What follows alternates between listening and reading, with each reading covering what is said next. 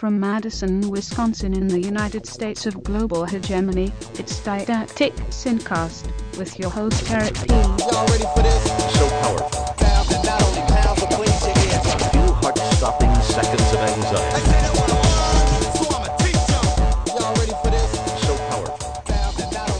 Hello, Earthlings, and welcome to the Didactic Syncast, your overview of everything important on the planet Earth. I'm Eric S. Piotrowski, aka Duke Scaff, in the world of video games and Twitter, aka Scartol in the world of Wikipedia and Reddit. Today is Saturday, the 14th of December. Yesterday was Friday the 13th. Dun dun dun! On this show, I bring you a range of news stories, historical and literary perspectives, and my opinions on topics like current events, war, human rights, economics, education, hip hop music, and killer robots. So buckle up and let's get started. A little bit better than dope is. A brand new kid to show biz. With knowledge I persevere, but for now do me a favor. Let me an ear. And we can find a rhyme to fill in space and drop the I know it's been a long time since I rapped at you, as Jim Anchower always says in The Onion. Uh, what can I say? It's been crazy at school. We have progress report grades due this week. I got mountains of papers to grade. You know, these papers, man, God, I don't know. Why did I become an English teacher? That's the real question for you because. I I mean, the trade off is the reason I became an English teacher is because you get to talk about life and, and, and literature and, and what it means to be human and we get in all these philosophical discussions and I get to ask them about like politics and, and what their rules for life are and all the rest of it. So there's a lot of rewarding things that come with being an English teacher that you wouldn't get in any other subject. But the downside is that you get these mountains of papers and stories and essays and poems and just all these things you got to grade. I love when I go online. Like I'll post on Reddit about like, oh, the paper. I posted this thing not long ago that was like, you know, the papers hate you and and the papers are always there and they will eat your soul and this and that. And people responded like, you're teaching wrong. My dad taught for tw 35 million years and he never had a single paper to grade and blah blah. blah. And I'm like, your dad was lying. I don't know what you're talking about, but um, whatever. I mean, this is the life I chose. I think I got spoiled last year because I had a student teacher and she graded all the papers. So it was like, I didn't have any papers to grade. I was like, this is a great new life for me. But um, the, the the biggest downside, in addition to feeling like I sometimes don't have any free time, except on Saturdays when it's time to record the Syncast, booyah! Um, the other down the other downside is that I don't have time to do the kind of writing I want to do. So I'm working on this book about my life and the different parts of it and how they fit together at jagged angles. And it's just it feels like I never have time to work on it. And when I have time, I don't have energy. And when I have energy, I don't have time. And that's the that's the the, the real uh, paradox of being a teacher, I think, because I have a planning period second hour, which is the beginning of the day, right? And then I have a planning period fifth hour toward the end of the day. And in the morning, I have the energy to grade papers, but I don't have any time to grade them because I got to read emails, I got to plan for the day ahead, I got to make photocopies, I got to check my mailbox, and all the rest of it. And then at the end of the day, I have time because I'm I'm in this you know study hall, uh, but I don't have any energy. I'm just so worn out from teaching all day and doing all that stuff in the morning that come the afternoon, I'm just like, Ugh. So whatever, it's a constant back and forth. Blah blah, moan, whinge. Uh, I gotta talk about Bat Kid. Come on, dude, you're not gonna badmouth Bat Kid, are you, Piotrowski? No, I'm not gonna badmouth him, but I just want to say that I think it's a bit silly that the the city had to do the damsel in distress thing, because I mean, for those who don't know, this is an amazing story. There's this kid who's uh, working, you know, he had sent a request to the Make a Wish Foundation and he wanted to be Batman. And Make a Wish Foundation is a great group that, you know, grants wishes basically for terminally ill kids. And I think I remember seeing that he's sort of on the mend, so the kid's doing well, which is good news. But anyway, the city of San Francisco basically came together and let this kid be Batman for a day. And they, they set up all these situations where it was like, we need you to save this, you know, building, it's going to blow up or whatever. And the kid looks so awesome. He's he's taking it so seriously. He's dressed up as Batman. He's like Bat Kid to the rescue. And it's just a beautiful, awesome example of, you know, a community coming together. And there were thousands and thousands of people helping out with this, you know, lining the streets, cheering for him. And that's just a beautiful thing to see, you know? Uh, but it just it, it frustrates me a little bit, especially in a place like San Francisco, which is a pretty progressive place, that they still had to make it as damsel in distress or some woman like, "Help me, ah, help me," and I, I, it's not a big deal, but it's just another one of those things where it's like, ow, couldn't you find some other person, you know, some other situation besides the damsel in distress? This ancient stereotype that gets shown off over and over again. It's not a big deal, but I just I had to complain because that's who I am. That's my life. Uh, speaking of something else now, uh, Debbie Morris is just an amazing person. I read her book, uh, Forgiving the Dead Man Walking, and it's just absolutely astounding. And I've got some video here from uh, this local news station in, I think it's New, uh, Orleans. Um, but it's it's you know her talking A young about her couple on a experience. oh, kidnapped. it's starting to The play now. sh- Here, wait, don't play yet and it's just amazing because she's such an amazing woman and, and she talked about her experiences and how horrible it was but then she talked about how she had to end up forgiving him because it was eating her up and uh, you should watch that video because it's really amazing and i'll see if i can find some audio here i don't know probably not The men eventually decided to let the teenager go. She went for help for herself and her boyfriend. Brewster survived after being shot, stabbed, his throat slashed, and left for dead. After a few years of treatment, Brewster made a full recovery, but of Cuevas was deteriorating inside so cuevas is her um, i guess she got married and that's her new name she was debbie morris when she wrote the book survivor's guilt. Why did I survive and Faith Hathaway did not? Cuevas testified in the trials that ended with Vaccaro spending life in prison and Willie on death row. But soon, a nun was fighting for Willie's life and reopening the wounds of his victims. So that was Sister Helen Prejean, and and uh, she was upset because Helen Prejean hadn't talked to her, you know, the woman who had been victimized by these men, and uh, she was talking out for the men, and and and so she got to know Helen Prejean, and it just became this beautiful friendship, and eventually Debbie Morris uh, ended up forgiving the guy, and it's just an amazing story, and she's an amazing person, and uh, Radiolab had another story recently about a guy who. Um, had adopted this girl, and then the girl got murdered, and he ended up forgiving the guy who murdered his adopted daughter. And it's just this heartbreaking story about, um, you know, that mercy, that that amazing grace, that, that ability to find love in your heart for someone who's done something horrible to you or to someone you love. I think is really that's the redemptive magic that exists in the universe that could save us all if we are going to be saved. So we have to tap into it. We have to recognize the amazing people who can summon that mercy and try to find it in ourselves for people who do much less horrible things to ourselves or to other people. Someone cut you off in traffic. You suck. I hate you. Why not be able to forgive that person if Debbie Morris can do the amazing forgiveness acts that she has done? Uh, this week's Taking Action action is from Amnesty International. Congress must investigate drone strikes. As you may have seen, uh, the U.S. dropped another bomb. I think it was in Yemen on a wedding party. So what the heck? And Amnesty International has this uh, article post on it. Mamama, Mamana Bibi, a 68-year-old grandmother, was killed in October 2012 as she picked vegetables in her family's fields. The U.S. government has not acknowledged her death nor spoken to her grandchildren, some of whom watched the Hellfire missiles hit their grandmother while standing nearby. Urge President Obama to explain why and on what legal basis Mamana Bibi was killed, and urge Congress to in- initiate an independent and impartial investigation of her death and all other alleged unlawful killings resulting from U.S. drone strikes. Amen. Sign the petition. Make some action, people. We got to rein in these killer robots that are killing people in our name. All right, let's talk about some current events.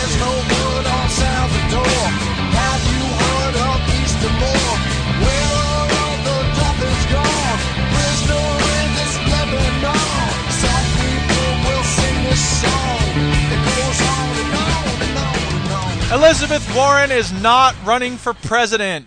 Uh, this is from Business Week. Which one is stronger, the campaign to draft Elizabeth Warren for 2016 or the movement to deny that Elizabeth Warren has presidential ambitions?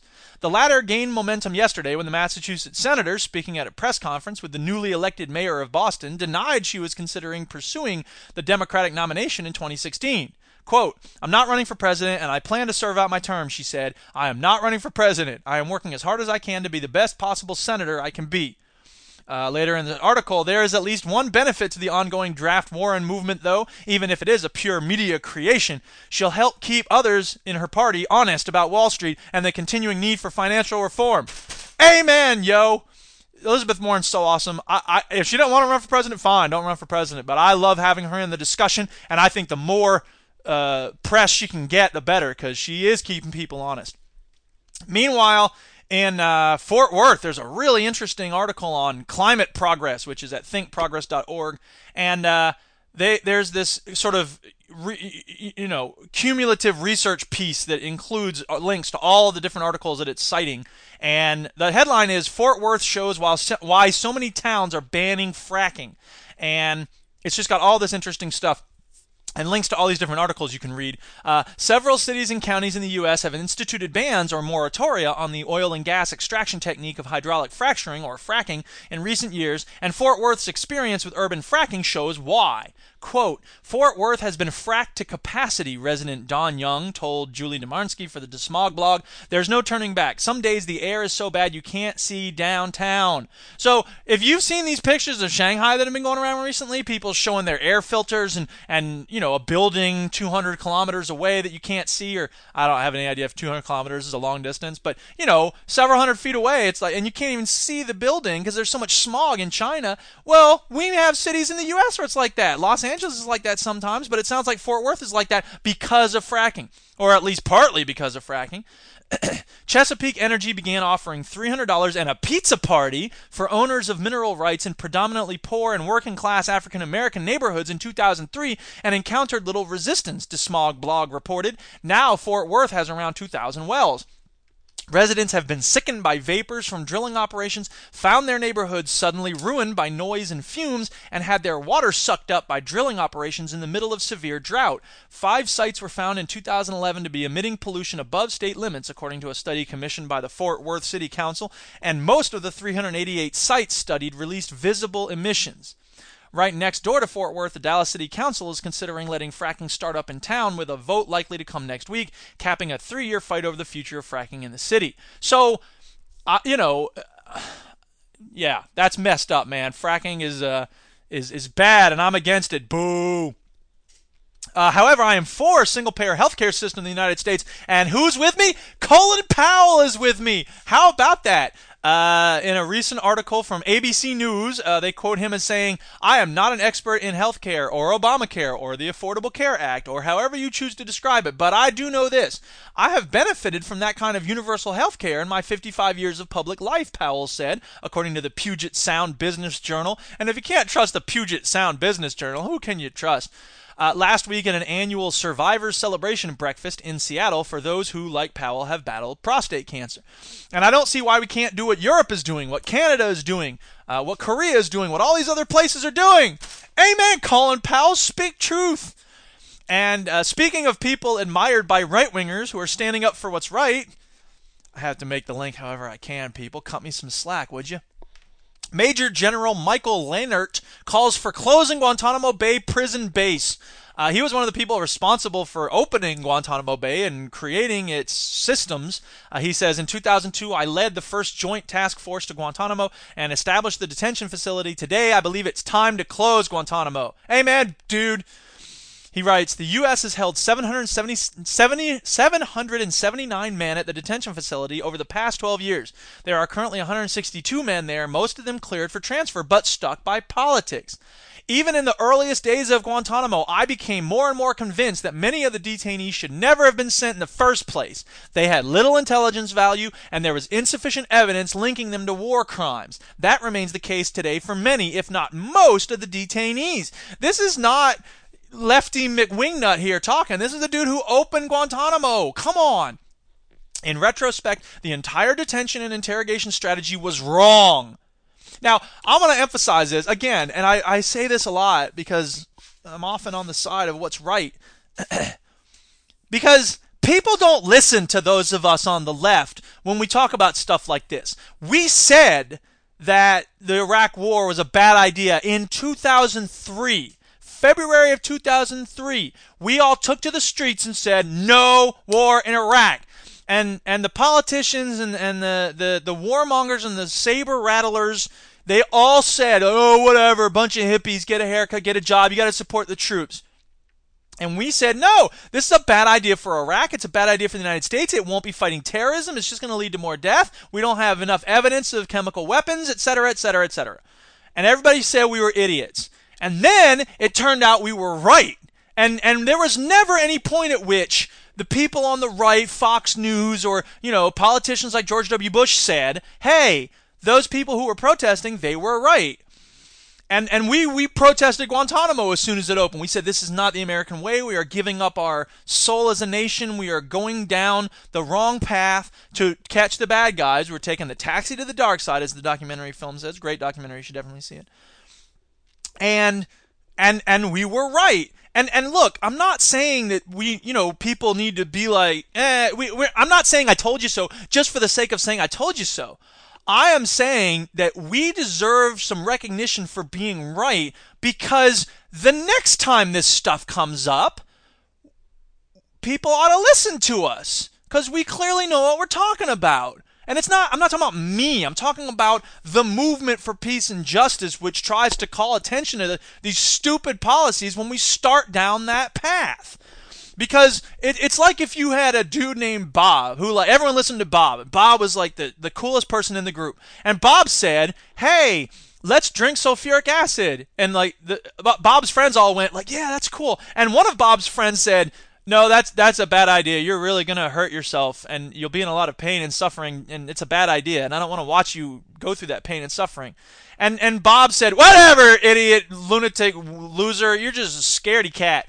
And then Bob pours out some sulfuric acid, and all his friends are like, "Cheers!" And they drink. Oh God! Ah, my throat! Ah, I'm dying! And Bob goes to the hospital. All his friends are in the hospital, and and the other person who said don't do it, who didn't drink the sulfuric acid, he's like guys, look, I told you not to drink that, right? I mean, at that point, you should say to the other dude, you know, Tom, whatever his name is, you should say, hey, Tom knew what he was talking about with the sulfuric acid. He's clearly a wise individual. Maybe we should listen to him next time. But that's not what happens. Instead, Bob goes, hey, now that we're all healed up from that sulfuric acid thing, let's light our clothes on fire. And Tom goes, No, don't. That's going to cause more pain and suffering, and you really shouldn't do that. I don't want to watch you go through that. And Bob goes, Whatever, you loser hippie, and let's burn. Oh, God, our clothes, we're burning up. So, again, like, you know, when when when when Tom shows up with some uh, suggestions for how not to do stupid things, you should listen to Tom. And I just get really frustrated when uh, people don't listen to Tom and and they cause more pain and suffering not only for themselves but for other people. And and I'm not trying to say that I'm always the correct, you know, wise Tom guy, but but it, it could be that there are other people who are wise. And you know again like i'll give it up to people who uh, this isn't about political spectrums or you know who's ideologically associated with which camp. I'm talking about intelligent people who have any kind of foresight. So you know when the 2008 disaster was coming forth uh, Alan Greenspan said, no, there's nothing to worry about. Markets are self-regulating, and he was wrong. But there were a few individuals who saw it coming, and nobody paid attention to them, or nobody, in, you know, in positions of power paid any attention to them. Brooksley Born is a great example. So Brooksley Born, in that instance, and this isn't again, she's not associated with a political party, left wing, right wing, whatever. She's just a smart person who saw it coming. Those people need to be given special attention. We need to say, hey, look, they understood something about this system and we need to listen to them when it comes to other things that come up with regard to this system. And so when it comes to international affairs and how we deal with the rest of the world, you know, the, the, the peace protesters who protested Guantanamo Bay from the start, Amnesty International who protested Guantanamo Bay from the start, uh, they they were we were right. And and and I, I hate the fact that it always takes, you know, some person on the right side of the political spectrum to say, "Oh, this is wrong," before everyone goes, "Oh, yeah, I guess it's wrong. We should not do that." And when and I hate to see the left get you know constantly dismissed, despite the fact that we've got some really valid points to make, and and people often ignore us. So whatever. That's that. That's my little aside about listen to Tom. Um, and now it so happens I have a friend named Tom who's a cool guy. Uh, he's not always right, so I don't. I'm not saying it's not him. I'm not talking about Tom, my friend who makes the guitars. Anyway, uh, where was I? The whole entire interrogation strategy was wrong. We squandered the goodwill of the world after we were attacked by our actions in Guantanamo, both in terms of detention and torture. So he's using the T word here, people. Our decision to keep Guantanamo open has helped our enemies because it validates every negative perception of the United States. And this is an awesome ending here, and this will end our current events section. When I was the Joint Task Force commander in Guantanamo, I spent many nights visiting the facility and talking to the guards. I did this because I wanted to be sure that my guidance for humane treatment was being carried out. Many of my young Marines and soldiers were clearly troubled by my insistence on humane treatment, pointing out that, quote, the terrorists wouldn't treat us this well. My answer to each of these young service members was always the same. If we treat them as they would treat us, we become them. We become them. Respect my uh, Ohega the check move from the gate now. Moves everything around me. Green, get the money. Dollar, dollar bill,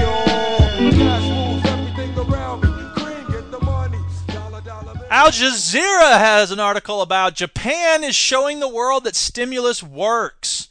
Japan's new prime minister Shinzo Abe has taken the opposite tack from the austerity, cutting of budgets, balance everything, cut social services.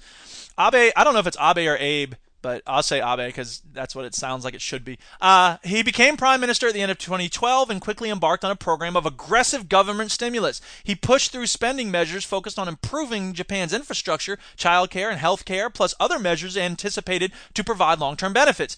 This commitment to additional spending, which means raising Japan's deficit, is especially striking because Japan is by far the world's leader in its debt to GDP ratio, an allegedly key metric for determining whether a government should cut spending for the sake of economic growth.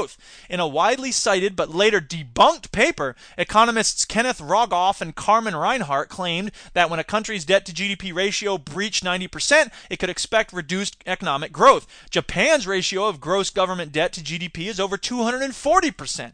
This is more than twice as high as the United States' and more than 100 percentage points above that of Italy, which ranks second in this category among major economies.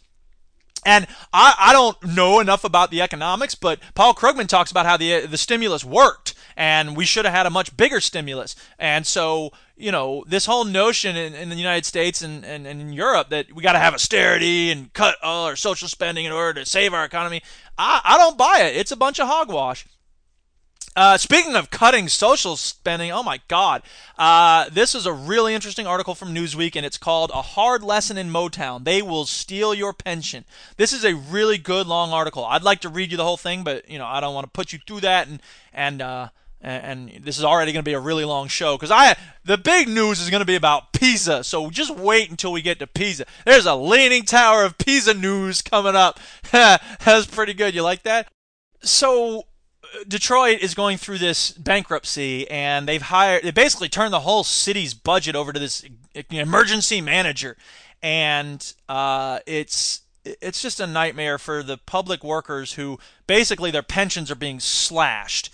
And these old people who worked for 30, 40 years for the city of Detroit are now being told that because the city's in such dire financial straits, which they it really isn't nearly as dire as everyone's making it sound, and we'll get to that in a minute. But the point is that they're now saying, oh, these old people have to have their pensions slashed and go back to work, basically, because they're not getting any money from the city that owes them this money. And it's not, here's the thing look, people talk about pensions. Oh, why does the city owe them anything? Blah, the city doesn't owe them anything. Social contract, my ass. It's not even about a social contract. The, the, the pensions were, was money that the city put aside for these workers. The city took money from the workers and said, "We'll hold on to this over here," and and now it's supposed to just be it's basically a loan. So the city owes them that money back. But because the city borrowed from those pension funds over and over again, now the city goes, "Well, we don't have any money. Sorry." We can't give you your money back on your loan. But Bank of America is going to get all the money they're owed, or like 80 cents on the dollar, while the pension funds get 10 cents on the dollar, whatever. So here we go. This is from the article. You should read the whole thing. It's a really good article. It's a, you know, here's the thing. Let me tell you about how I work on this show, people. Usually, when I'm reading the newspapers, by which I mean Google News, and then opening up stuff from various places, I find some articles I think might be interesting. I look at the headline, eh, I'll take a look at that one, and I'll read the first few paragraphs, and maybe copy and paste those paragraphs into my Google Doc here, and then I'll put the headline in, and then make it a hyperlink so I can just copy paste, copy paste when it's time to put it on the blog. But here's the thing I usually don't read the whole article because I'm a busy man and I'm often doing this while my students are writing in their journals or whatever. So here's the thing with an article like this, I started out just reading the first couple paragraphs, but before I knew it, I read the whole thing. And it was amazing because I don't have that much time, but I was like, I gotta keep reading. This is so fascinating. And I know everything that's fascinating to me isn't necessarily to be fascinating to you, but I think you should know about which articles move me in that way because there's a chance they might move you in that way too. So I'm going to end with this folksy old person kind of talking now, but I thought you should know about that. Uh, for decades, political and business leaders failed to set aside the right amount of money each payday to cover the pensions that workers earned, and in some cases covered up the mismanagement of pension fund investments. This is nothing short of theft, as pensions are quit are simply deferred wages, that is, money that workers could have taken as cash in their regular paychecks had they not opted to set it aside. Now, out of the article for a second, here's the thing people say, well, that's evidence that the government can't do this sort of thing right, and we should have private, you know, pension accounts instead, and just give people the money. They know better how to invest it, and blah blah blah. But as Wanda Sykes said, have you seen what the American people do with their money? What? How are you saving for your retirement? Um, mostly Powerball. Sometimes I'll di- uh, uh, I'll diversify and get some scratch off, but it's mostly Powerball. Uh, we're not very good at saving our money either. So it's it's neither it's none of the above, man. We got to find something better, right? The government is is you know the the employer is right to have a set aside thing because if you just look, if you give me all my own money, I'll save a little bit. Like I'm not getting paid during the summers now because of Scott Walker's an idiot. So I have to save money during the school year so that I have some money available to me during the summer. But over the long term, like I'm not saving a whole lot because I, it's it's hard. First of all, I don't have a lot of money to save. Like I'm not making enough money to save a big chunk of it each month. But, you know, I have like $200 each month of disposable income and I could save it, but dude, video games, like eating out, movies, books, like I, you know, there's awesome stuff out there that I need to have. Wait, want to have. Right. I know. And I recognize that's the thing is like I'm not the best person at managing my money. So it makes much more sense for me to have a, a, a, a thing set up where as soon as I get paid, the money just goes into this other account. And, you know, that's why we have the state retirement system. And this makes me scared that they're going to steal my pension too. Because they did it in Detroit, they can do it anywhere. So again, read the whole Newsweek article. It's really interesting. We don't have time to keep going on to it. Uh, because we got to talk about the Detroit bankruptcy as featured on Democracy Now. This was a really important interview, and uh, they on Democracy Now they had this guy named Wallace Turbeville, which is a great name. I'm Wallace Turbeville. Uh, this kind of sounds like Porgus Fargus. What up, Garrett? And uh, anyway, he's a senior fellow at a research institute called Demos and author of a report called The Detroit Bankruptcy. He is formerly a vice president at Goldman Sachs in the municipal finance department. And again, you know, that's somebody who's been on the sort of dark side and he knows how this stuff works. So the fact that he's writing the report, I think, is extra interesting. So, Amy Goodman, and I, I'd love to have the audio from this, and instead of just reading you the transcript, but it would take so long, and I don't have time. I'm a busy guy. Deal with it. Uh, I should play that sound clip, shouldn't I? Listen, I don't have time to play with the phone here. I got a lot of stuff I got to get done. All right. Uh, I feel like I should be ending the show now. No, I'm not ending the show. Uh, Amy Goodman asked the way the corporate media is portraying this bankruptcy in Detroit. They say, you know, politicians, Republican and Democrat, they cave to unions, and so over the many, many years around the issue of pensions, for example, you know, they give in in union negotiations, and so the unions are bringing the city down. Detroit, known as a union city, you found something very different. And Wallace Turbeville says, oh, absolutely. First of all, something that happened five, ten years ago, I'm not even. I don't even comment on that. This is a battle of ideas and of words. The $18 billion number, bringing up things that happened years ago and saying it was a function of bad management, and that's what the pro- that's what's the problem now. No, the problem now they're out of cash. Those are two different things completely. But the point is that the facts don't show, as we sit here today and we look at the last five years, that any of that is true. 30, the city cut has cut its operating budget by 38% in the last five years in response to the Great Recession. So the benefits in the report, we talk about the healthcare benefits, are very comparable to other cities. And if you, we've got all that laid out. Anybody who wants to go look can think of their own health insurance and whether it's comparable. It is. The issue of pensions, $19,000 a year for non uniformed employees, I have to ask, does anybody think that's excessive? The figure is 30000 for uniformed employees. If you look at, and then Amy says police, firefighters, he says, yeah, police and fire. If you look at that compared with, you know, every other city in the United States, it's on the low end. So there's no demonstrable evidence that this cash crisis has been caused by the expense side of the ledger, leaving aside some of the financial deals. So again, you know, I just want to push back on this notion that oh, it's the unions. They're so fat and lazy and corrupt, and they just they get anything they want because they, you know, they get the politicians to just vote them a pay raise, and the rest of us have to just deal with it. And the same, we hear that about teachers and nurses in Wisconsin. It's just not true. If you think that my salary of like 40k a year as a teacher is excessive, that that's just shows how little everyone else is getting paid. And this is what drives me crazy because we have this thing in the United States and around the world where the uh, I put it like I have this clever little saying. Let me see if I can remember how I put it. The people who own everything get those of us who have nothing to hate other people who have a little something to make sure we don't change anything. And that's what it is. It's pitting the guy making 25,000 a year against the guy making 35,000 a year and they all look at the woman making 40,000 a year and they go, "She's the problem." And meanwhile, we don't pay any attention to the person making 500,000 or a million a year. We say, "Well, that person earned it. Why shouldn't they keep what they earn?" But the person making 40,000 a year, they go, "Oh, that person's the problem." And it's just absolutely insane. So I don't know. This drives me crazy. I got a link to the Demos report on Detroit. You can read it if you want. I read part of it. I thought it was pretty interesting. Uh, it gets kind of technical at certain points, but whatever.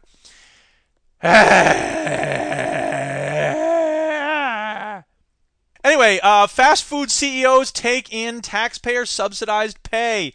And this is from IPSDC, which, what the hell is IPS? International Press Service? Uh, something. Institute for Policy Studies. Okay, so uh, yeah, they have a new report about this. These CEO pay subsidies are the result of a loophole that allows firms to deduct unlimited amounts from their income taxes for the cost of stock options, certain stock grants, and other forms of so-called performance pay for top executives. Put simply, the more corporations pay their CEOs, the less they pay in federal taxes, and ordinary taxpayers wind up footing the bill. During the past two years, the CEOs of the top six publicly held fast food chains pocketed more than $183 million in fully deductible performance pay, quote unquote, lowering their companies' IRS bills by an estimated $64 million.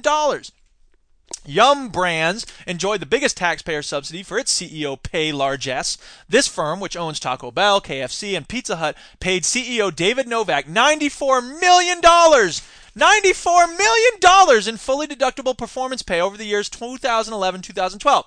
Now, I'm sorry, two years, you're getting $94 million? That's more than $40 million a year. I don't know anybody who does work that important. I don't know anybody. And I mean, when you think about it, you think about who has the hardest jobs. Shouldn't that $40 million a year, if it's going to anybody, shouldn't that be going to like coal miners or garbage men? Like people who do the horrible, disgusting jobs that the rest of us wouldn't touch with a 10 foot clown pole? That's a Simpsons reference. Uh, so that works out as a $33 million pay, taxpayer subsidy to Yum just for one executive's pay. McDonald's received the second largest government handout as CEO in 2011 and the first half of 2012. James Skinner pocketed $31 million in exercise stock options and other fully deductible performance pay. Uh, incoming CEO Donald Thompson took in $10 million in performance pay in his first six months on the job. Skinner and Thompson's combined performance pay translates into a $14 million taxpayer subsidy for McDonald's. But as you may have seen, the workers are not taking this sitting down. Fast food workers of the world went on strike, and Business Week had one of their trademark communist headlines, which was Fast Food Workers of the World Unite which is an awesome headline. Uh, quote McDonald's and our owner operators are committed to providing our employees with opportunities to succeed. We offer employees advanced oper- advancement opportunities, competitive pay, and benefits, said Lisa McComb, a spokeswoman uh, for McDonald's. Really? Her name is Mick Comb? It, I just love the idea that everyone in their PR department is named Mick something, like Mick, Mick Johnson, Mick Thompson, whatever. Uh, Mick Comb, Lisa McComb, uh, really? Uh, organizers suggest otherwise. The franchise relationship is a smokescreen, so corporations don't have to take responsibility for paying more. Some person named Henry says every detail of food preparation is centralized. With that level of coordination, workers believe that corporations could figure out how to pay them more. And this is it. This is what it comes down to the the companies say, well, it's franchise. The, the the franchises decide how much to pay their workers. We don't have any control over it. Or it's not they don't have any control over it, but that we shouldn't be held responsible for it. But but when it comes time to question about how long your lunch break's supposed to be, well, then the corporation has a decision. When it comes down to decide how much the franchises pay to the corporation every month, that well, yeah, they the central area is going to determine that. But when it comes to paying workers, oh, our hands are we don't have anything we can do about it. Bollocks. Bloomberg News also reported, not Business Week, but Bloomberg News, which is, I don't, I don't know what the difference is, whatever. Uh, they had an article called Pope One, Wall Street Zero. Uh, and this is awesome. They had all these quotes from the Pope, had this recent, you know, edict about how capitalism basically sucks.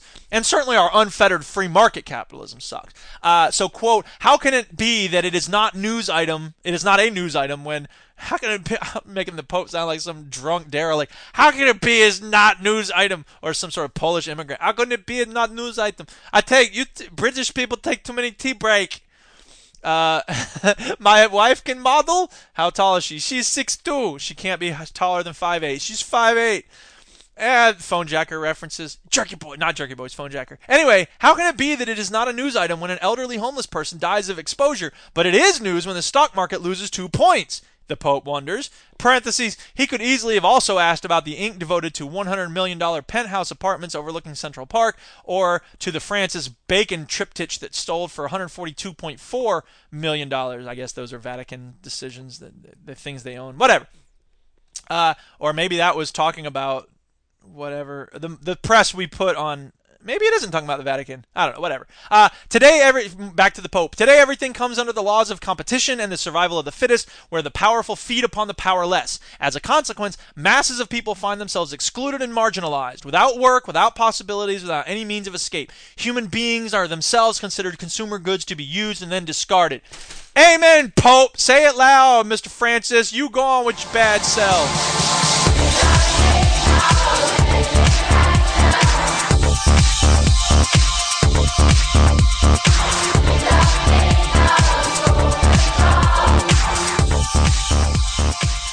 All right, so we got a lot to talk about education. As I said, there's a leaning tower of Pisa news. That's going to be the title. That's such an awesome. All right, uh, so Diane Ravitch is awesome. She's written two books about education, so-called reform recently, and I haven't gotten the second one. I haven't even read the first one yet. I'm a bad person, but she's responded to Bill Gates because Bill Gates had some thing where he was in Newsweek, and and Bill Gates is this major champion of education, quote unquote reform, but you know, the headline in Newsweek was "Education is top priority for Gates," eh.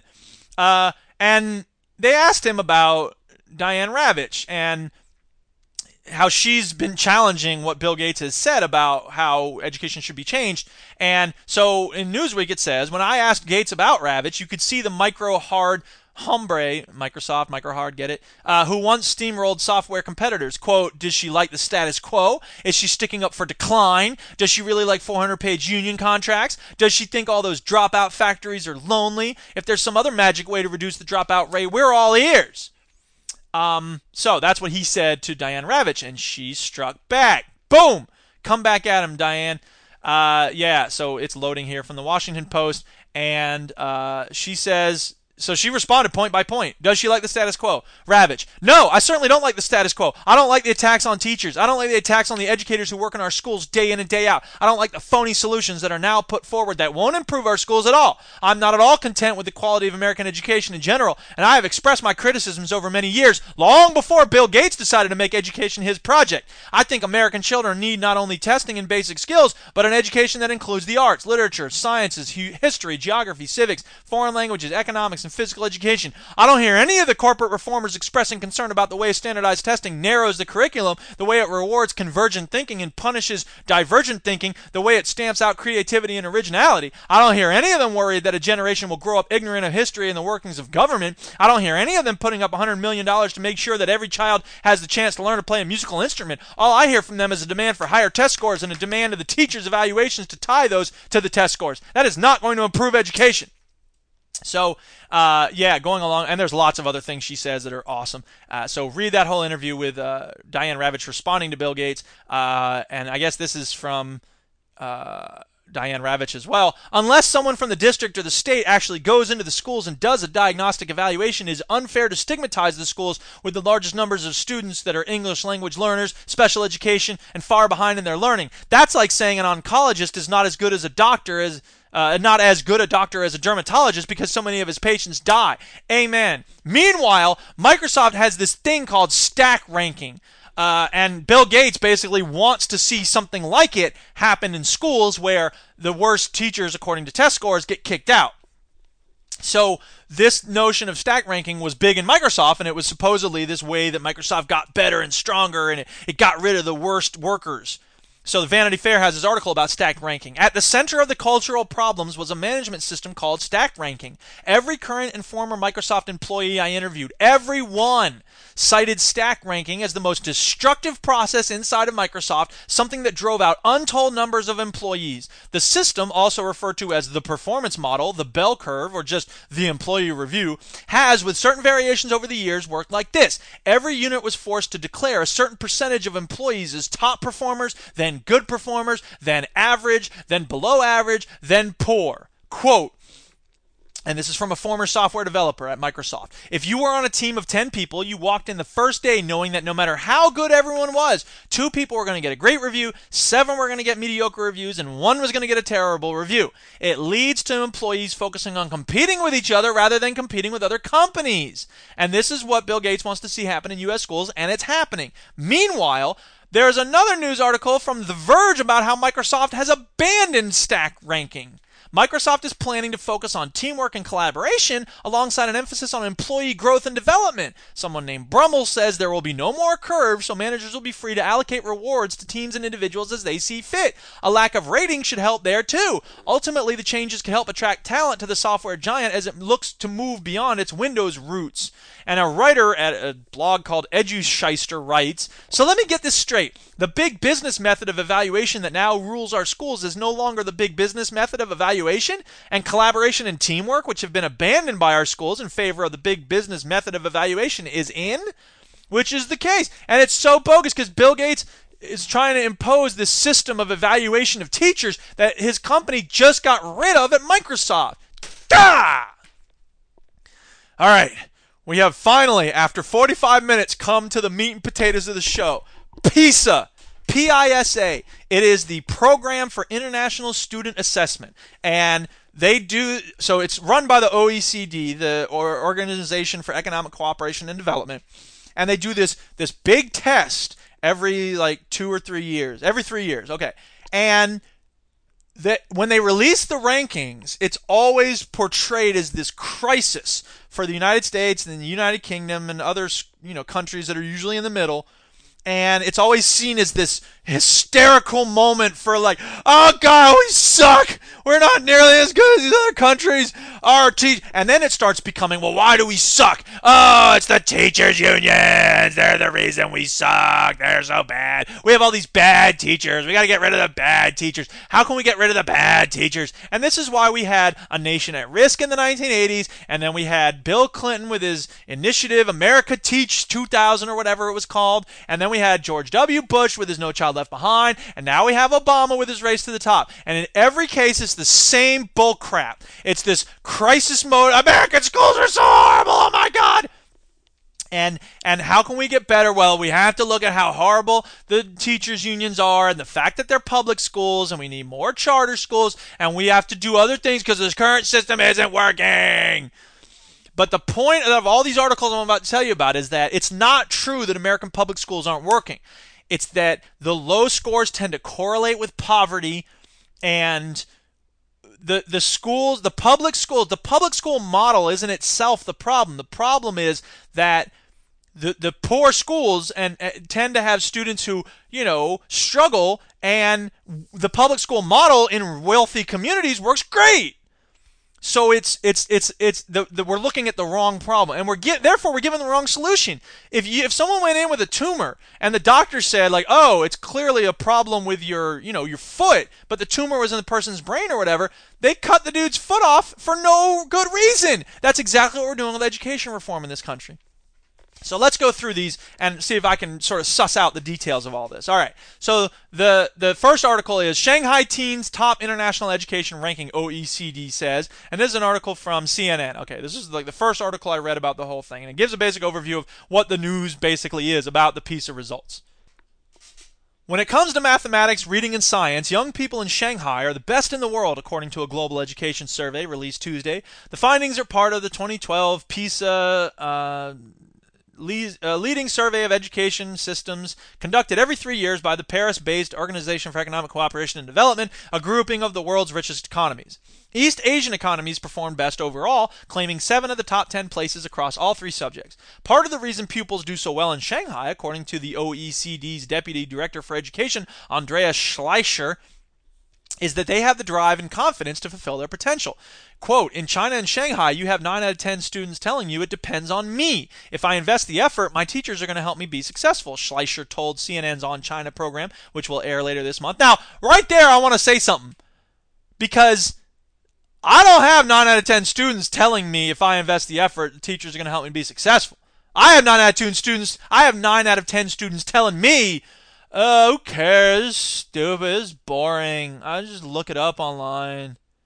That's the attitude I see in a lot of my students. Now, it's not fair to say 9 out of 10, maybe, but at, at least a third of my students have that attitude. It's like, why didn't you turn in that assignment? And they're like, oh, I was just being lazy. Or I procrastinated, and some of my students have too much on their plate. But it's not like, oh, I'm not helping them enough. Like, students who come to me for help, I'll help, I'll bust my ass. I'm giving up my lunch 20 minutes of lunch to help a student who needs to, you know, jiggle her schedule around for a couple of weeks. So don't tell me I'm not working hard enough. Um, because that's what always comes out of this. We have bad teachers and and people say, "Oh, Piotrowski, what what are you worried about? If you're working hard, you're doing the right stuff, your evaluations will come out great." Because a, we don't know that. Uh, you know, evaluations come out all sorts of ways, and student test scores come out all sorts of ways too and and and and for to, to hold a teacher responsibility for how a student does on a test dude if did you work as hard as you could have in high school? Would you want your math teacher being held responsible if you didn't pass the math test? I didn't study very hard in my math classes. That was on me. Whatever. But the other thing is um what is the other oh yeah this isn't about me. This is about my comrades you know and this is about teachers i know who work really hard and and and and if they're you know evaluated according to the stack ranking thing or some bell curve, then they might get sliced out despite the fact they're doing awesome work. Ah! Uh, sim- the article continues. Similarly, in Japan, which ranked seventh overall, more than 80% of the students disagreed or strongly disagreed that they put off difficult problems, and 68% disagreed or strongly disagreed that they give up easily when confronted with a problem. Uh, and again, I can tell you that's that ain't that high a percentage in the United States.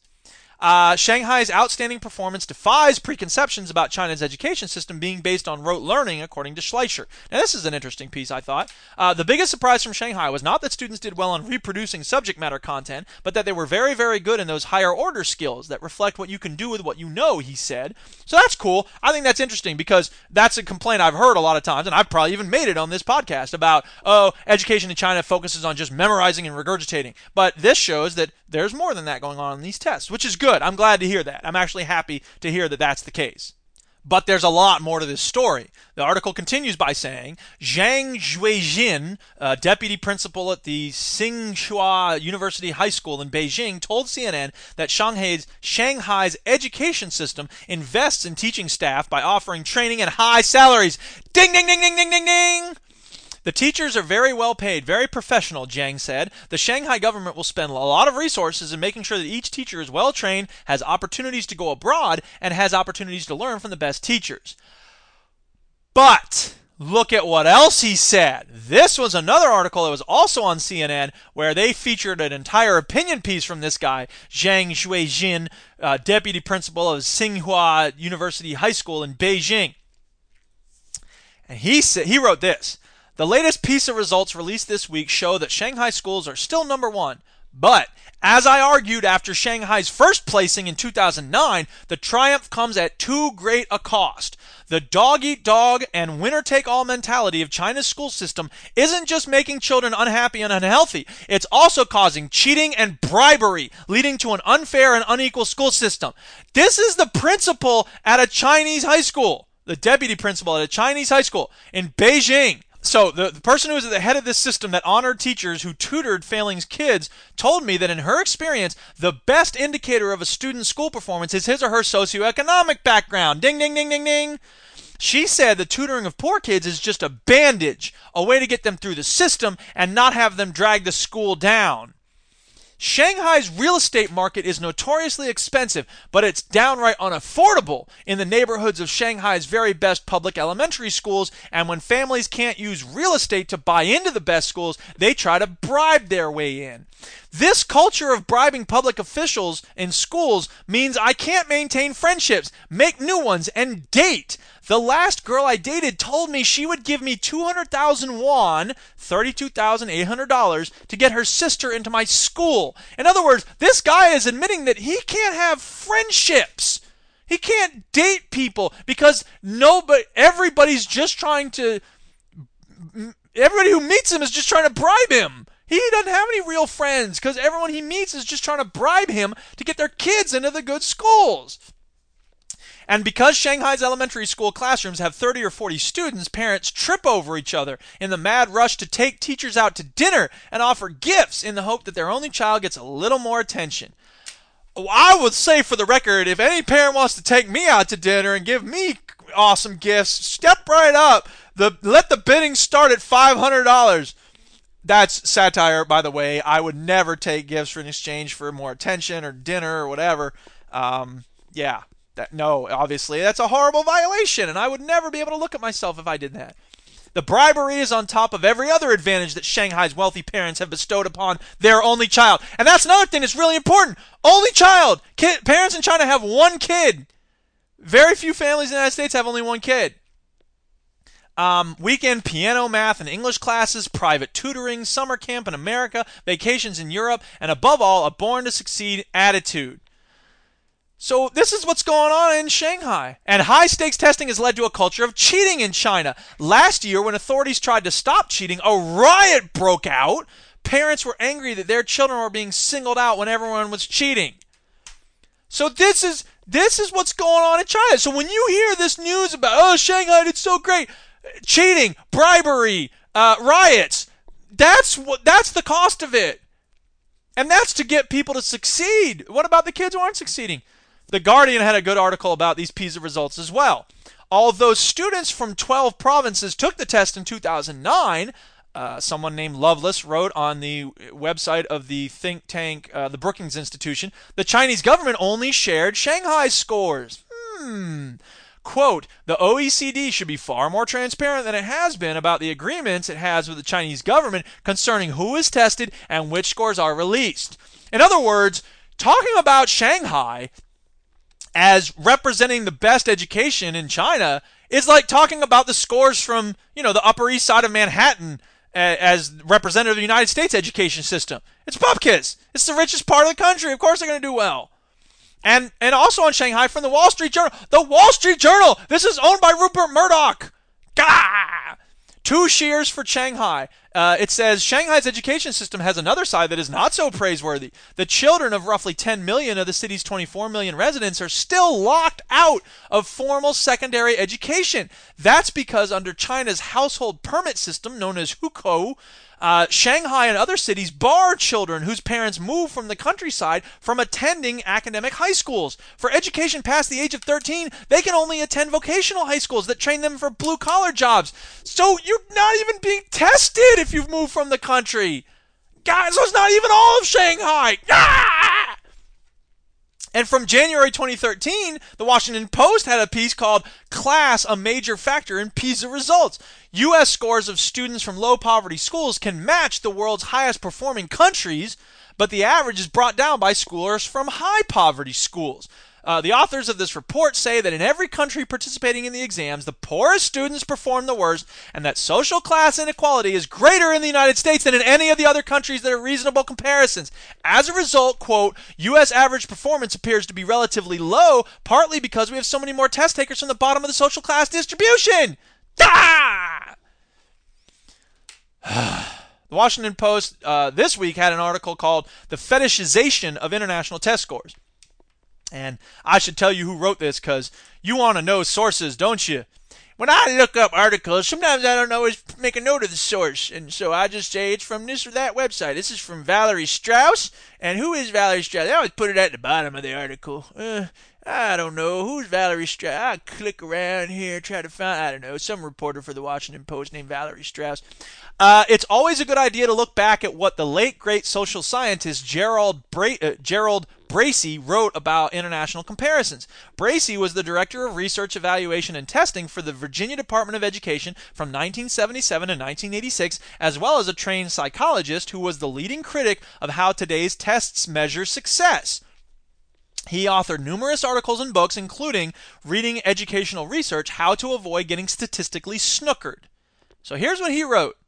Um, First, comparing nations on average scores is a pretty silly idea. It's like ranking runners based on average shoe size, or evaluating the high school football team on the basis of how fast the average senior can run the 40 yard dash. Not much linked to reality. What is likely much more important I read that so wrong. What is likely much more important is how many high performers you have. On both TIMSS, math, and science, the U.S. has a much higher proportion of advanced scorers than the international median, although the proportion is much smaller than in Asian nations. That this is not true on PISA, another international comparison that tests 15-year-olds. Only 1.5% of American students scored at the highest level compared to top performing New Zealand at 4% and second place Finland at 3.9%. Yet the proportion of Americans at the highest level meant that 70,000 kids scored there compared for, to about 2,000 for New Zealand and Sweden.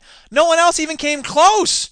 Japan was second with about 33,000 top performers. These are the people who might end up creating leading edge technology in the future. Who cares if Singapore, with about the same population as the Washington metro area, and Hong Kong, with about twice that number, score high? So it, it just goes to show there's so much more beyond these statistics than just like who's number one, who's number two, because it all matters on how you compute those statistics, how you come up with those rankings. And then we had this article from the woman who founded Teach for America, which is a program I got big problems with, and she was writing in the Wall, uh, the Wall Street Journal. So again, this is like a crazy right-wing source with a nut-wing person I hate. I don't actually hate her, but I disagree very vehemently with her on almost everything. But she's writing about the piece of things, and she says, let's end the education arms race. Politics make strange bedfellows, man. She writes Skeptics will caution that Shanghai is not representative of the academic experience of most of China's 200 million students. Hey, I, I think I just did that. Thank you, Wendy Kopp, for anticipating what I'm going to be yelling about on my show. The average Shanghai family is much wealthier than the average Chinese citizen. Yeah, we got that. Uh, and invest more in their child's education. True enough. But if Shanghai provides only part of the picture, China's rural regions, where two thirds of the Chinese students are educated, fills in the rest. So our second stop was a rural community in Yunnan province. In this part of southwestern China, students are already the academic elite if they are still in school at age 15 to take the PISA exam. Every one of the people in my community goes to school. Every one of I've never been in a place that took the PISA exam, but if I did, every one of them would take it. I mean, except for like we have two or three like severely like you know mentally or physically disabled students, but everybody else takes it. This is that says the Rural Education Action Project at Stanford University estimates that fewer than 30% of Chinese students in rural areas will make it to high school, and only five students in 100 will get the opportunity to attend college. In the United States, it's like 98% of students make it to high school. I mean, our dropout rates are high, don't get me wrong, but they're not that high. Good God. Uh, now, in her conclusions about how Teach for America clone called Teach for China, very clever name, I would add, uh, that's the answer. Obviously, that doesn't sit well with me because it's part of this tired narrative about how all you need is a great teacher and who cares about poverty or anything else. Uh, and a dude in Forbes went communist. Forbes magazine is not like Business Week. Their Business Week is like the left leaning because it's owned by Bloomberg, you know, and Bloomberg's kind of left leaning. So you know, Business Week is tends to be pretty level-headed and conscientious about their stuff. But Forbes is like total right-wing. Steve Forbes is a nut job. He doesn't blink, as you may know if you pay attention to Michael Moore. Anyway, this dude in Forbes wrote a piece called "Education is Working Just Fine." So, talking about the PISA rankings, it says, faced with such a poor ranking, it is easy to remark with sadness that it is embarrassing that the wealthiest, most powerful nation in the world ranks 17th in education. But an argument could easily be made that this is because we rank 17th in education that we became and remain the wealthiest nation in the world. So what's the difference? What, what's the point of this? When we consider the euphemistically named academic achievement gap, the numbers get a little clearer. For example, we know that when students are tested prior to entering kindergarten, children from affluent homes score 60% higher. This is just one of many statistics which suggest that wealthy children and wealthy schools perform at the top, while the majority of schools drag down the average. So now he's flying like a lunatic off the rails. Here we go. The disparity between the nation's wealthiest schools and the poorest is problematic only if our goal is to create an equitable conditions for opportunity and mobility. Yes, I know this is what we say we want to educate the whole child so they can be empowered from a deeper place within, but our actions betray our rhetoric. Educational equality would hardly be in the best interest of our economy, which is, to a large degree, dependent on wage disparity. And the last time I checked, nobody was really calling for a shift to a socialist economic structure. Like, dude, didn't that sound crazy? The academic achievement gap, then, is not a problem if our intention is to track students into a stratified labor market. In order for our current economic and social systems to chug along as normal, it is important to standardize an ideal using test scores and other ranking systems that will allow some students to race to the top while others are devalued and left behind. It identifies, reinforces, and encourages young individuals to internalize a sense of self worth that corresponds to an appropriate exchange value within the U.S. free market. So, what the? What? Oh my God. If we want to take care of every child in this nation, if we want to respect them all as equally valuable individuals, uh, and if we want to rank higher than 17th among OECD nations, we'll have to change more than just our schools. That's a dude in Forbes magazine. Good God. It's like I'm going crazy here. But it's it's not. I'm not crazy. This is the verification that I'm not crazy. I'm not insane. I'm not insane. And I know that no one sounds crazier than a person going, I'm not insane. I'm not insane. I'm not, you should not abuse women. I should know I'm a medical doctor. I have a mansion and a yacht. I should know.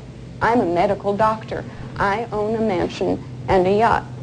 You should quit traumatizing women. So that's what I sound like. But it's so good to have people from Forbes and Wall Street Journal and other places confirm what I've always been saying about how you know, look, poverty isn't an excuse. I'm not trying to say that like it's okay that poverty, you know, schools with a lot of poverty tend to do the worst, and kids who come from poverty, you know, backgrounds of poverty, tend to do the worst.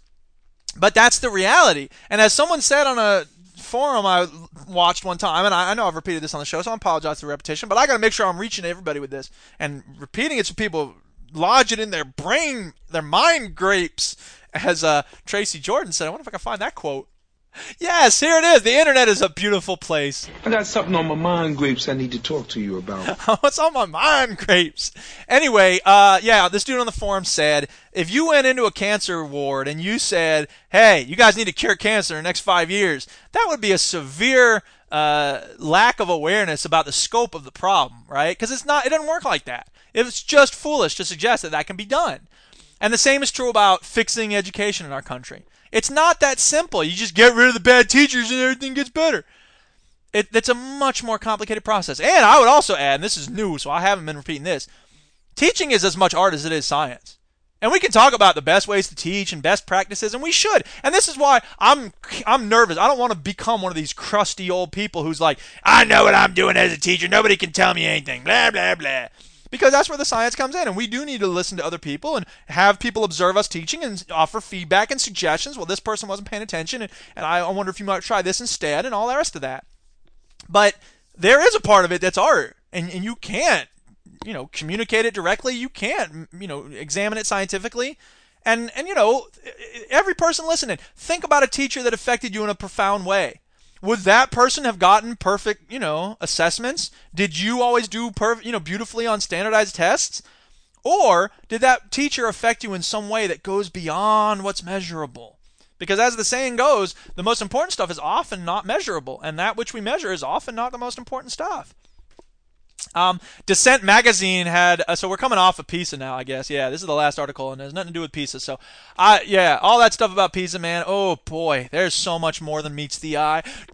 PISA results more than meets the eye. Oh God, I'm losing it. I need to eat lunch. We're over an hour already. Uh, Dissent magazine got dough. How billionaires rule our schools. Uh, this is a really, again, a really good long article about how people with a lot of money have been affecting how school reform happens, and Bill Gates is just one of those individuals. Um, and and there's a really good look at how the, the rich people are are affecting school reform, and and they're doing so in a way that suits the needs of very rich people. And it doesn't address questions of poverty, and it doesn't say. I mean, you know, I shouldn't say it doesn't affect questions of poverty because you know I, I don't know I don't know what to think of Bill Gates because like I think he's doing a lot of really good stuff around the world. Like he is helping to fight malaria and stuff like that. And that so the fact that he's motivated by good intentions, I think doesn't mean that he can't be wrong about education, but it does mean that we shouldn't be dismissive about the idea of, oh, this rich guy suddenly wants to fix education. But my point is that, you know, people have ways of thinking that tend to benefit themselves. And when billionaires start saying, like, I know how to fix the schools, then it's not necessarily true that they're going to do what's in the best interest of everybody. And we ought to talk to parents of, you know, low income students and stuff like that and say, what do you think your kid needs? And, you know, a lot of times those parents would say he needs more individual attention. Well, how do you do that? Smaller class sizes. Period. End of discussion. And, you know, I'm sure a lot of those parents would say, like, we got crappy teachers. But, you know, the question then is, well, how do teachers get better? Or how do we get better teachers? And I would say, hey, pay them more is a good place to start. So, whatever. I don't know. There's so many elements in this, and I don't want to oversimplify it. But anyway, okay, so back to this dissent article How Billionaires Rule Our Schools. Uh, two of the three major international tests, the Progress in International Reading Literacy Study, which is the PIRLS, uh, and the Trends in International Math and Science Study, the TIMSS, uh, break down student scores according to the poverty rate in each school. The tests are given every five years. The most recent results at the time of this article, 2006, showed the following. Students in U.S. schools where poverty rate was less than 10% ranked first in reading, first in science, third in math. When the poverty rate was 10% to 25%, U.S. students still ranked first in reading and science, but as the poverty rate rose still higher, students ranked lower and lower. 20% of all U.S. schools have poverty rates over 75%. The average ranking of American students reflects this. The problem is not public schools, it is poverty. And as dozens of studies have shown, the gap in cognitive, physical, and social development between children in poverty and middle class children is set by age three. Finally, robotic beings rule the world. The humans are dead. The humans are dead. The humans are dead. They look like they're dead. I'll just confirm that they're dead. So that we can have fun. Affirmative. I poked one. It was dead. I gotta thank Jason.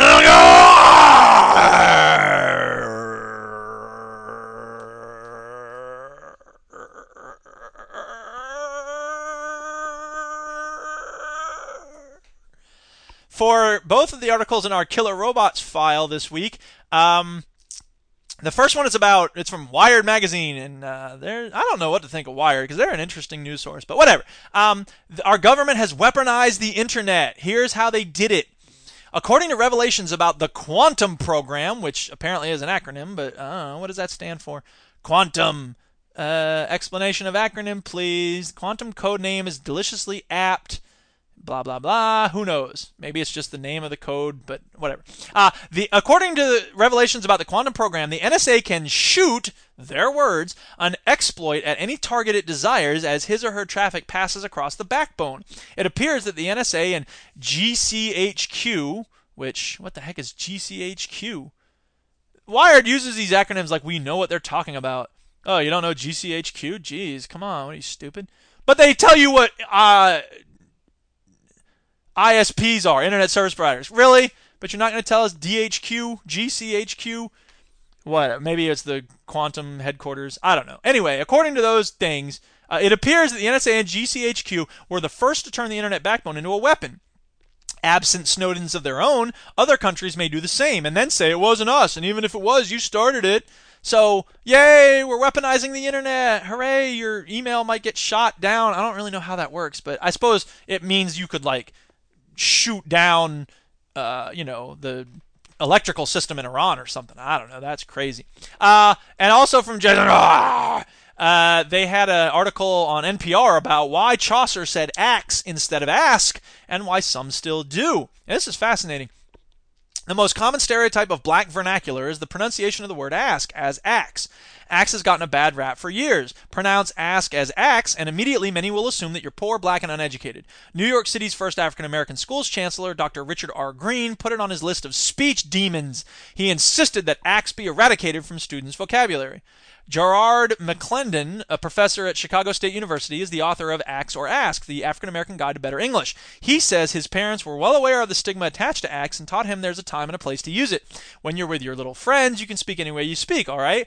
Any way you want to speak. Uh, but the minute you get in a spelling bee or a job interview, switch it up quick, McClendon recalls. I've taught my children to do that as well. Sketch comedy duo Keegan Michael Key and Jordan Peele joke that because they're half white, they're constantly switching back and forth. If it happens four times in a sentence, Key says, you're probably going to get two axes and two asks. Talking over each other, they add, but when a cop comes up to you, you definitely use a lot of asks. Ask away, officer, ask away. Anything you want to ask me, I'll be happy to answer, officer. Um, so he says, uh, so later in the article it says, um, Jesse Sheidlower, the president of the American Dialect Society, says axe has been used for a thousand years. It's not a new thing. It's not a mistake, he says. It's a regular feature of English. Sheidlower says you can trace axe back to the 8th century. The pronunciation derives from the Old English, ver- Old English verb acsian. Chaucer used axe. It's in the first complete English translation of the Bible, the Coverdale Bible, axe and it shall be given. So at that point, it wasn't a mark of people who were highly edu- uh, who weren't highly educated or people who were in the working class. Stanford University linguist John Rickford says he says it's hard to pinpoint why axe stopped being popular but stayed put in the American South and the Caribbean where he's originally from. But over time, it became a marker of identity. He said Indians in South Africa, Black Caribbeans, and African Americans use axe. Rickford says it's the empire striking back, taking language that has been imposed and making it your own. He adds that eliminating words like axe may help one fare better in a job interview, but not necessarily fare better in terms of the people you hang out with, or not necessarily fare better in assessing your own identity, or asserting your own identity, rather. You got to remember a lot of these language varieties are learned in people's homes. It's how people's mothers spoke, their fathers spoke, their friends spoke. I don't think any linguist is recommending that you get rid of your vernacular because you need it in a sense for your soul. Which is awesome. I love that. And that's the thing, is that Langston Hughes had this great poem. I'm going to find it and read it to you right now. Motto by Langston Hughes. I play it cool, I dig all jive. That's the reason I stay alive. My motto as I live and learn is dig and be dug in return. Amen, dude. That's it. You know, that's why we study language. So you can understand what people are saying and you can speak to them in a way that suits their understanding and their way of thinking. And so, yeah, look, kids who who who think that axe is the the only correct way or the standard way to say it, they should be corrected. And we should say to them, look, when you go in for a job interview, yeah, you need to say ask. When as Key and Peele say, hey, talking to a cop, it's a good idea to say ask. But the people who say axe is wrong and it's horrible and it's bad and it's incorrect and blah blah blah, those people should be educated to let them know, you know what? It's not there's no such thing as one right way to speak a language when I was learning French, I was like, well, how do you say it? And and and I had to eventually realize that there's no one French language. There are dialects, there are versions of it. That, that what you hear in Haiti is is a Creole version of French, and I can understand some of Haitian Creole because it's based on French, but it's not the same thing as French. It's standard French, you know, the King's French, the King's English. But you know what, dude? People in the U.S. don't speak English the same way as people in the U.K. It's not like one's right or wrong. It's just different and it's okay. So if somebody's going to get mad about pedwalk or maths, if I said, you know, I did really bad on my maths test, a lot of people in the United States would say, you mean your math test? Or, you know, I'm a big fan of sport. They would go, you mean you're a big fan of sports?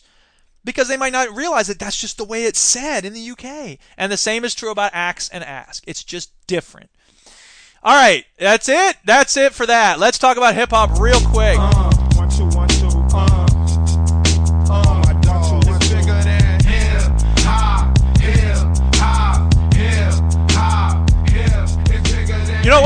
Not gonna uh, read this thing. I had a thing about hip hop life, but I'm not gonna do it.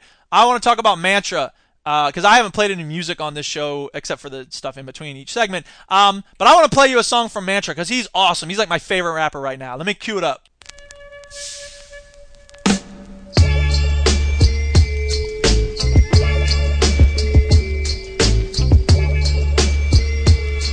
Like the world stood still in time for that moment.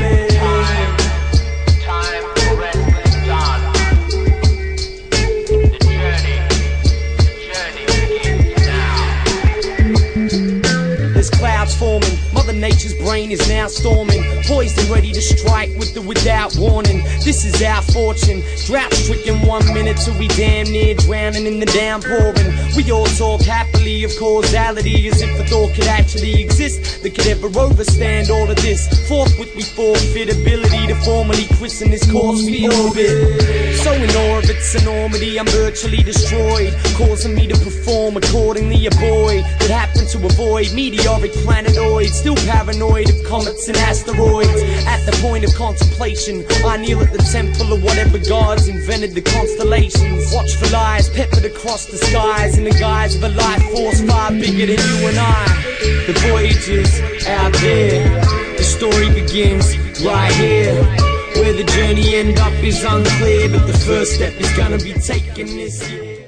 Oh God, I love that song. So it turns out he's Australian. For some reason, I thought he was British, which goes to show that I'm really bad at distinguishing accents. But uh, I just love him. That song is so deep. It's so beautiful. It's all about you know the universe and how we relate to it, and philosophy and metaphysics and all sorts of other stuff. But the other track I want to play you a little bit of is one that he did called Loudmouth, because as you may guess, it sounds exactly like me. I've told you once, I've told you twice. Sit down. Alright, and stop here we go again. Yo, I always had the mouth, but never had the muscle. And that mouth used to get me in a lot of trouble. I've been outspoken as long as I've been housebroken. Since I could walk, I've been running my mouth, bros. I won't stop until my energy's spent. I can talk underwater with a mouth full of cement. I can talk in a tornado, talk buried in snow. But I ain't no informer, I can talk better than snow. I talk my ass off until I gained a reputation. Now I talk to the generation I was raised in. And it may only last a few minutes, still it sure is fun talking shit for a living, you know why? I am a loudmouth. Like it or not, I ain't never gonna pipe down. I've been the same since playing on the playground, which is why I'm Never gonna put the mic down. I am a textbook loudmouth. Like it or not, I am Never gonna pipe down. Make a noise, all I ever been good at. Yeah, so I'ma do that. So I'ma do that. Beautiful. Oh, I love it. Now, the song has a lot to do with, like, you know, I was a class clown and my teachers always hated me for it and I was never good at maths or anything. So, it's not totally like me because I always liked education and I tried to be a good student and all that, but I just love the fact that it's celebrating being a loudmouth. And I'm like, yeah, that's me. It's like my theme song now. Yeah. Uh, so check him out, Mantra. His first, uh, his second album is his best one. I don't remember what it's called. It's the one that right now is on. So check it out. Um, and I will find out what that is from. Right here is from his album Speaking Volumes. Yeah, that's what it's called. So check out his album Speaking Volumes. That's easily his best one. It also has this collab track with uh, other people called Dead Deadum. Actually, I want to play you a little bit of that because I'm feeling crazy today. Let's go nuts. More mantra. Impact, the syntax, battered flesh and the rest of his Hey yo, last night my rhyme made a man overdose. Came home to find some lines in an open envelope. Couldn't let it go to waste. Had to take a dip, better taste. Now he's just another name on the form for an autopsy report stored in the coroner's office. Problem was lack of knowledge of the drug when he's on it. It's kinda subtle if you listen, but it bubbles in the system like them Spring Valley missions when we were just some kids and smelling like teen spirits. Couldn't see the limits in a fetal position on the kitchen floor. Pit pulse and I froze for a minute. Put my finger on the pulse and too late. His moment was gone. Last called me in and brought me in for manslaughter. Four corners caught me on a recording on a camcorder. Reported mortars in the chorus, beats the court order. And with the drop followed rigor mortis. I'm all for it. Your mind's drawn and four quartered. Moral majority are mortified, they call it morbid. Like it can be aborted with the flaws that we afforded. I can hear the sirens ring out. we ignored them. The metaphors that teleported you to heaven's door. Oh man, I don't want to turn it down. I want to just let it play. So beautiful. So check out Mantra. All right, that's it. We got to do this quarter that we can get done. Friends, Romans, countrymen, lend me your ear. Stop repent it cause the end is near. But don't panic, you can't function if you live in fear. Pay attention, you gotta listen to hear. Wait just a minute. Mary Harris Jones was known as Mother Jones. She's born in 1837, died in 1930. She was an Irish American school teacher who became a labor organizer and an activist. One U.S. attorney called her the most dangerous woman in America. And, uh, I have a quote from her where she she was introduced as a great humanitarian one time, and she said, "Get it straight. I'm not a humanitarian. I'm a hellraiser." Like, yes, you go, Mother Jones. Now, I wanted to quote another thing from her, but it turns out she didn't actually say it, which is, always bums me out. Every time I do work on finding quotes, I track them down, and it turns out that the people I thought said the thing never actually said the thing, and I'm just like, ah, come on. But there's another source. So, um, I had heard that she had said that, uh, quote, my business is to afflict the comfortable and comfort the afflicted. Because that's such a great concept, right? I love that. It's like my guiding principle in life, right? Figure out who's comfortable and afflict them, and then figure out who's afflicted and try to comfort them. But Upon closer inspection, it appears, as it so often does, which makes this part of the show very difficult to assemble, that she never actually said it. Apparently, that phrase originated with a writer and humorist from Chicago named Finley Peter Dunne, who wrote a series of newspaper opinion pieces in the persona of a bar owner named Mr. Dooley, who dispensed folksy street wisdom like Langston Hughes' character Jesse B. Semple. And those Semple stories are awesome. You should read those if you haven't. This is a Langston Hughes episode. What up, Langston? Anyway, in 1902, Dunne wrote a story where the bar owner, Mr. Dooley, says, "The newspaper does everything for us." It, this is written in this phonetic, you know, dialect. It runs the police force and the banks, commands the militia, controls the legislature, baptizes the young, marries the foolish, comforts the afflicted, afflicts the comfortable, buries the dead, and roasts them afterward. So that's apparently where that phrase comes from. But whatever, I think it's a great quote. So even if Mother Jones didn't actually say it, it's a great sentiment. Afflict the comfortable and comfort the afflicted. All right, that's the end of the show. Finally, thank you for stick. If you listen this long, I don't know what to say, man. Thank you so much. I really appreciate those of you who listen in, and I, would love to have more people tuning in and stuff. But it's it's enough to know that there's a small group of people who appreciate uh, this babbling and all these news stories I'm always assembling and stuff. Uh, show notes and links to everything in this podcast, as always, are on my blog, Didactic Synapse, which at this point is just a collection of links, and I should write more stuff on it, but I'm not gonna, or maybe I will. I don't know. Uh, that's my life. Anyway, uh, that website is fbesp.org slash synapse. Uh, my website is The Floating Brain of Eric S. Piotrowski, which is at fbesp.org with links to music I've made and fiction I've written and multimedia and lots of other stuff. You can buy my book there. Buy my book.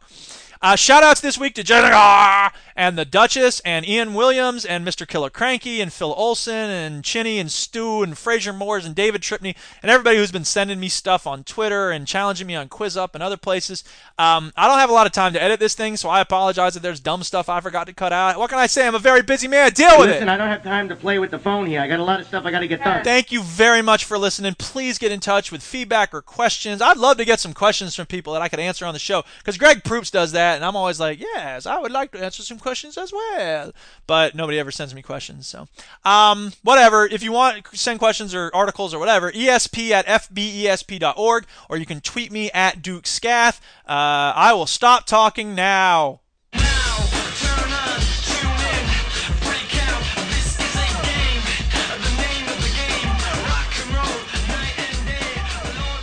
Didactic Syncast is a production of the Floating Brain of Eric S. Piotrowski, which is solely responsible for its content. This program is a joint venture of Ribonucleic Records and Garrison Multimedia. Our show is made possible by a grant from the Fargus Foundation. Some restrictions may apply. See SOAR for details. Fight the power. So powerful. God, I'm so exhausted. That took so long. I'm supposed to be doing nothing on my Saturdays. Man, it's supposed to be my day off. I said yesterday, I'm like, I said to the Duchess, I'm going to do nothing tomorrow. I'm going to play video games and eat and sleep, and that's it. And and look at me. Instead, I'm spending 90 minutes ranting about education statistics. I'm such a nerd. Uh, at least I get to eat lunch now. Hey, it's it's afternoon. I gotta go see what's on Steam.